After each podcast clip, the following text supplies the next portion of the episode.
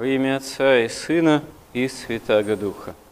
В своей основе Евангелия есть благая весть о спасении во Христе от греха и смерти, но Евангелие и предупреждает, и обличает человека в том, что может спасению препятствовать.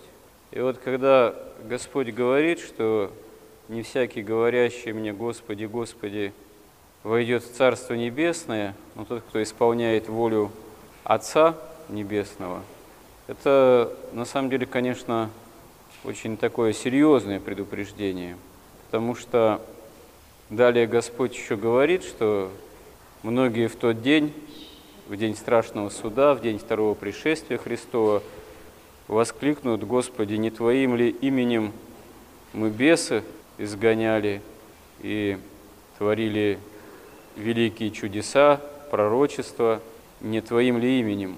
Но, говорит Господь, я скажу, не знаю вас, отойдите от меня, все делающие беззаконие.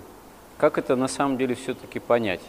Неужели те или иные чудеса, случаи изгнания там, нечистых духов, дары, которые могут рассматриваться как такие пророческие, вот, это может оказаться даже не просто ложным или какой-то имитацией, можно сказать, подделкой, а оказывается беззаконием, потому что на самом деле творится не Христа ради, хотя, как здесь мы можем понять из этого евангельского эпизода, действительно может и имя Христово использоваться, а оказывается, напротив, богопротивным. Можно сказать, что здесь обличается такое магическое миропонимание. А магия, она во все времена для человека была привлекательной, потому что, ну, что такое этот самый магизм?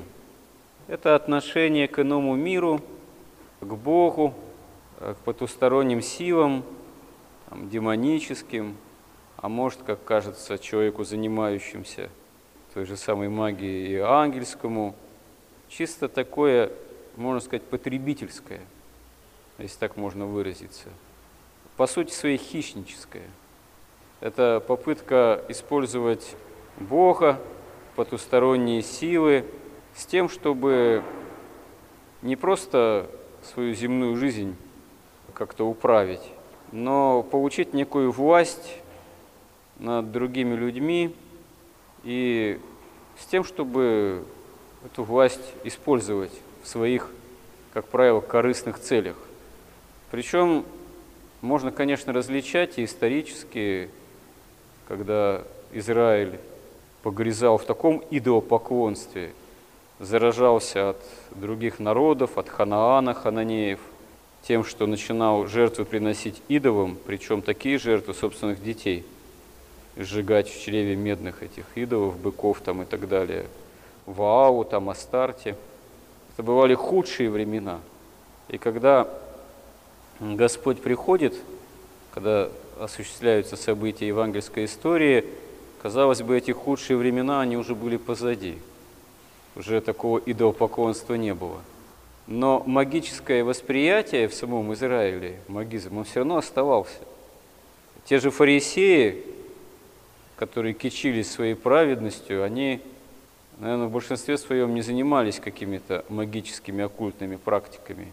Но недаром они доходят фактически до богоубийства. Недаром они предают Христа – на распятие языческой ненавистной, казалось бы, им власти римской, поскольку сами не могут смертные приговоры приводить в исполнение.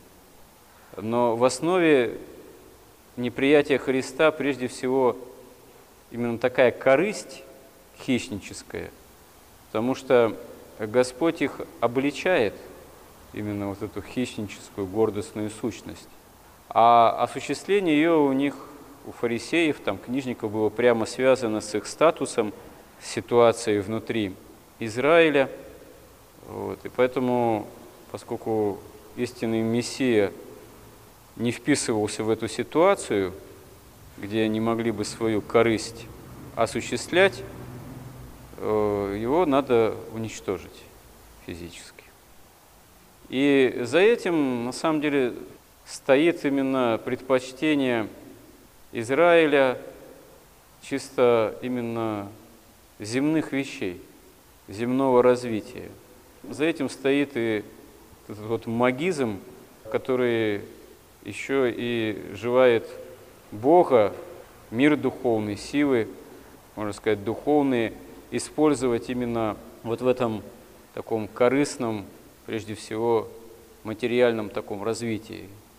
Обеспечить само это развитие с помощью именно мира горнего, невидимого, с помощью самого Бога. Вот это на самом деле Богу прежде всего и ненавистно, потому что из такого корыстного отношения, и магического в том числе, вырастают, произрастают, происходят многие беззакония.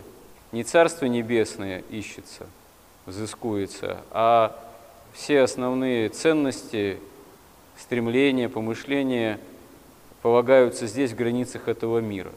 Хотя, казалось бы, иной мир и не отрицается, но он, как говорится, не взыскуется, а просто магически пытается, в таком случае, человек, даже считающий себя верующим, Бога, тот мир использовать именно для обеспечения своей исключительно земной жизни и такого именно материального развития. Вот еще на чем изначально магия это и основывается, которая может в себя включать очень-очень многие разнообразные вещи, и разные там и оккультные практики, и колдовство, и более-менее разветвленные, изощренные там учения вот, разного рода, именно что эзотерические, оккультные, какие угодно, но в основе именно не спасение для Царства Небесного во Христе, а в лучшем случае некая переделка самого человека в том числе, если возможно как-то какие-то в себе там силы высвободить. Опять же, с какой целью? с целью подчинить окружающий мир и других людей. На самом деле, не более того. Да, с использованием, с прибеганием к духам злобы, которые могут и в ангела светлого рядиться, могут совершаться и совершались и великие чудеса, имитация изгнания бесов там и так далее.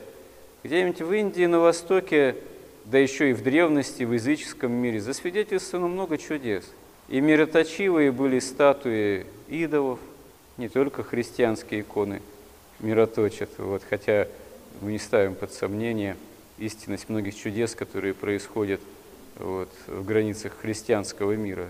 Но не это главное, не это критерий, не это именно сама истина во Христе.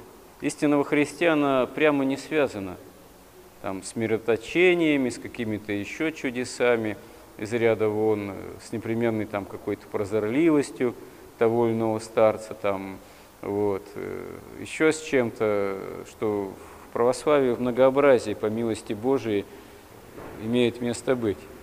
Но истина в собственном смысле, она открывается во Христе как избавление от греха.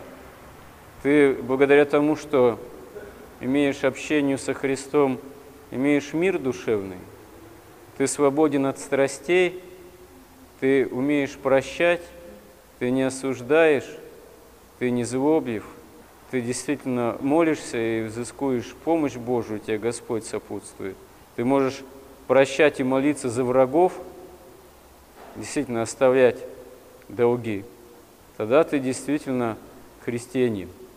А если ты являешься свидетелем чудес, там даже бесов, так сказать, можешь якобы изгонять или еще что-то творить, но при этом ты не милостив, корыстен, памятозлобив и так далее и тому подобное, то нет никакого толку, потому что нет тогда самой истины спасительной в жизни, хотя она, кажется, и рядится какие-то формы, так сказать, религиозные, и даже свидетельствуют о неких внешних чудесах.